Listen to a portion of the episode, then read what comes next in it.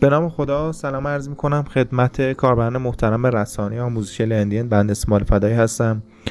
در خدمت شما هستیم با پادکست دوم پیرامون بروزرسانی الگوریتم فلوریدا دو گوگل. همونطور که قولش رو داده بودیم می‌خوام در مورد بروزرسانی حالا با کمی تاخیر صحبت کنیم. که این بروزرسانی چی هست؟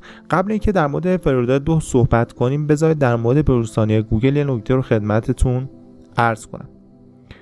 نکته که حائز اهمیت در مورد بروزرسانی های گوگل به دو صورت انجام میشه. بروزرسانی ها یک سری بروزرسانی ها در سطح پایین و کوچک انجام میشه که گاهن در روز شاید چند بار این بروزرسانی ها انجام میشه. ولی برخی از بروزرسانی ها به صورت گسترده و وسیع روی هسته الگوریتم گوگل تاثیر می‌ذاره. که این بروزرسانی فلوریدا دو هم از اون دست از بروزرسانی ها هست. آخرین بروزرسانی که به صورت وسیع و گسترده روی الگوریتم هسته گوگل انجام شد تقریبا میشه گفت یک سال پیش بود با عنوان neural matching. و بعد اون الان رسیدیم به بروزرسانی الگوریتم فلوریدای دو. طبق گفته آقای دنی, سال... سالیوان یکی از متخصصین گوگل که در 13 مارس 2019 این رو توییت کرده توی صفحه حساب کاربر توییترش. update گسترده برای الگوریتم هسته گوگل هست. که حالا طبق گفته ایشون چند بار در سال صورت می‌گیره و اگر اطلاعات بیشتر هم می‌خواد به توییتر قبلی ایشون مراجعه کنید. خب این روال رو ما باش آشنا هستیم که گوگل هر بروزرسانی رو که انجام میدن هیچ اطلاعاتی رو در اختیار ما قرار نمیدن. و تمامی اطلاعاتی که پیرامون بروزرسانی ها و حالا صحبت پیرامون فاکتورهایی که گوگل مد نظر داره برای نمایش سایت ها توی نتایج خودش اینه که با بررسی و تجزیه تحلیل وب و متخصصین سئو توی این حوزه به دست اومده و اما update فلوریدا دو چی هست؟ ببینید در مورد وسعت و بزرگی صحبت کردیم. هرگاه یک یک بروزرسانی بزرگی توی هسته الگوریتم گوگل صورت می‌گیره به طبع اون تغییرات ما بزرگی رو روی result وبسایت ها داریم. یعنی که ممکنه یک وبسایتی توی نتایج گوگل یک رنگ و یک امتیاز خوبی رو داشته باشه و رنگ امتیازش رو از دست بده و برعکس اون هم هست. ولی پایدار نیست. ولی این پایدار نیست. حالا در مورد رفتار الگوریتم فلوریدا دو صحبت می‌کنم و اینکه ما در قبال این الگوریتم باید چه کار رو انجام بدیم تغییراتی لازم هست روی وبسایتمون انجام بدیم یا خیر خب. ببینید طبق گفته متخصصین گوگل این بروزرسانی روی دسته یا موضوع خاصی یا وبسایت خاصی یا کشور خاصی توی نمایش نتایج گوگل تأثیری نداره. یعنی چی؟ ببینید برخی از بروزرسانی ها با یک هدف خاصی صورت می‌گیره. ولی این بروزرسانی با هدف خاص صورت نگرفته. ولی طبق بررسی ها یا اون مطالعاتی که متخصصین سئو داشتن پیرامون بروزرسانی بیشتر بحث این بروزرسانی رو کیفیت وبسایت ها هست. دو تا کیفیت رو مد نظر داره الگوریتم فلوریدا دو. قطعی نیست ولی میشه حد زد که این دو تا کیفیت رو مد نظر داره. یکی محتوا یکی کیفیت بکلینک هایی که شما می‌گیرید. حالا در مورد صحبت می‌کنیم. ببینید اگر تغییراتی رو توی رفتار وبسایتتون دارید توی نتایج گوگل حالا توی Search Console می‌تونید ببینید توی گوگل Analytics هم می‌تونید ببینید. این طبیعیه.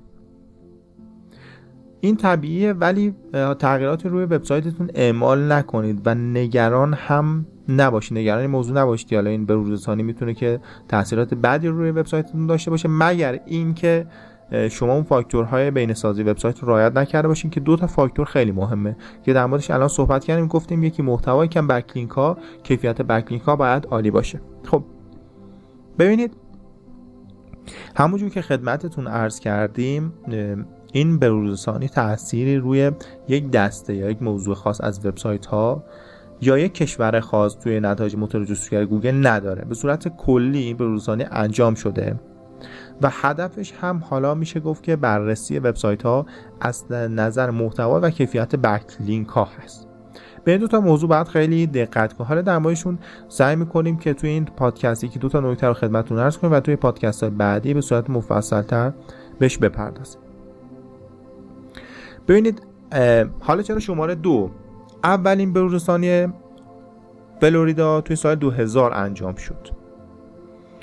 توی سال 2000 یک کنفرانس سئو در فلوریدا برگزار شد که همزمان با اون کنفرانس سئو فلوریدا این بروزرسانی روی هسته الگوریتم گوگل هم انجام شد که این همزمانی باعث شد که نام اون بروزرسانی رو فلوریدا دو قرار بدن.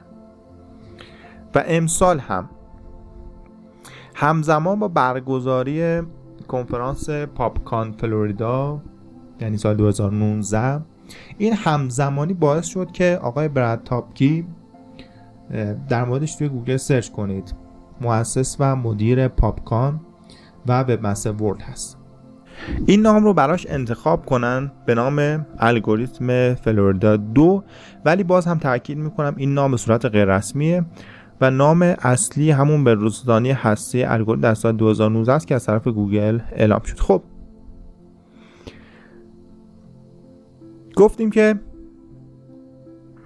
این الگوریتم ممکنه که دو تا پارامتر رو مد نظر بگیره هدف قرار بده. یکی محتوا یکی کیفیت بکلینک هایی که شما دریافت می‌کنید. در مورد محتوا ببینید شما بعد محتوایی که تولید می‌کنید محتوای غنی باشه. محتوا از اهمیت بسیار بالای برخوردار محتوا پادشاه است اینقدری محتوا مهمه که تیم افسونه یواز نزدیک به دو سال هست. در رو تجزیه تحلیل محتوا کار می‌کنن و افسونه ای رو توی نسخه ده ما باش روبرو هستیم که محتوا رو میاد صورت کامل براتون تجزیه تحلیل می‌کنه. و محتوا شما هر جا ایرادی داشته باشه بهتون اعلام می‌کنه.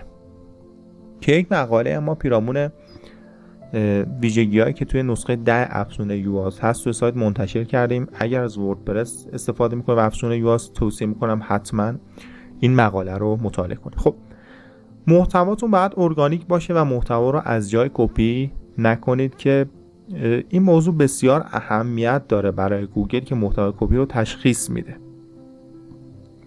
توی زبان انگلیسی تشخیص محتوای کپی برای گوگل راحت تر هست. حالا هرچند توی زبان فارسی هم می‌تونه به راحتی این کار رو انجام بده. و موضوع دیگه کیفیت backlink هایی هست که شما از سایت های دیگه داره دریافت می‌کنید. یعنی کیفیت backlink هاتون رو به چه صورت باید بررسی کنید. ببینید ما یک پادکستی رو پیرامون domain authority و حالا تغییراتی که توی الگوریتم سایت موز moz.com صورت گرفته در مورد صحبت کردیم. ببینید شما بعد از سایت های بکلینک رو دریافت کنید که دامین اتوریتی یا اعتبار دامین وبسایت اون وبسایت از وبسایت شما بالاتر باشه. شاید حالا بپرسید که خرید بکلینک و استفاده از بکلینک شاید کار درستی نباشه و خیلی هم میگن که ما بکلینک استفاده نمی کنیم بکلینک استفاده نه این کار درستی نیست استفاده backlink ولی استفاده اصولی از backlink کار بسیار عالی هست برای رشد وبسایتتون. و backlink ها و لینک های معتبر هستند که اعتبار وبسایت شما رو بالا می‌برن و شما رو توی نتایج گوگل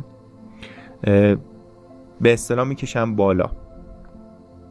ولی در انتخاب اونها و حالا ایجاد backlink ها باید به یک سری نکات دقت کنید که در موردش توی یک پادکست دیگه صحبت می‌کنیم.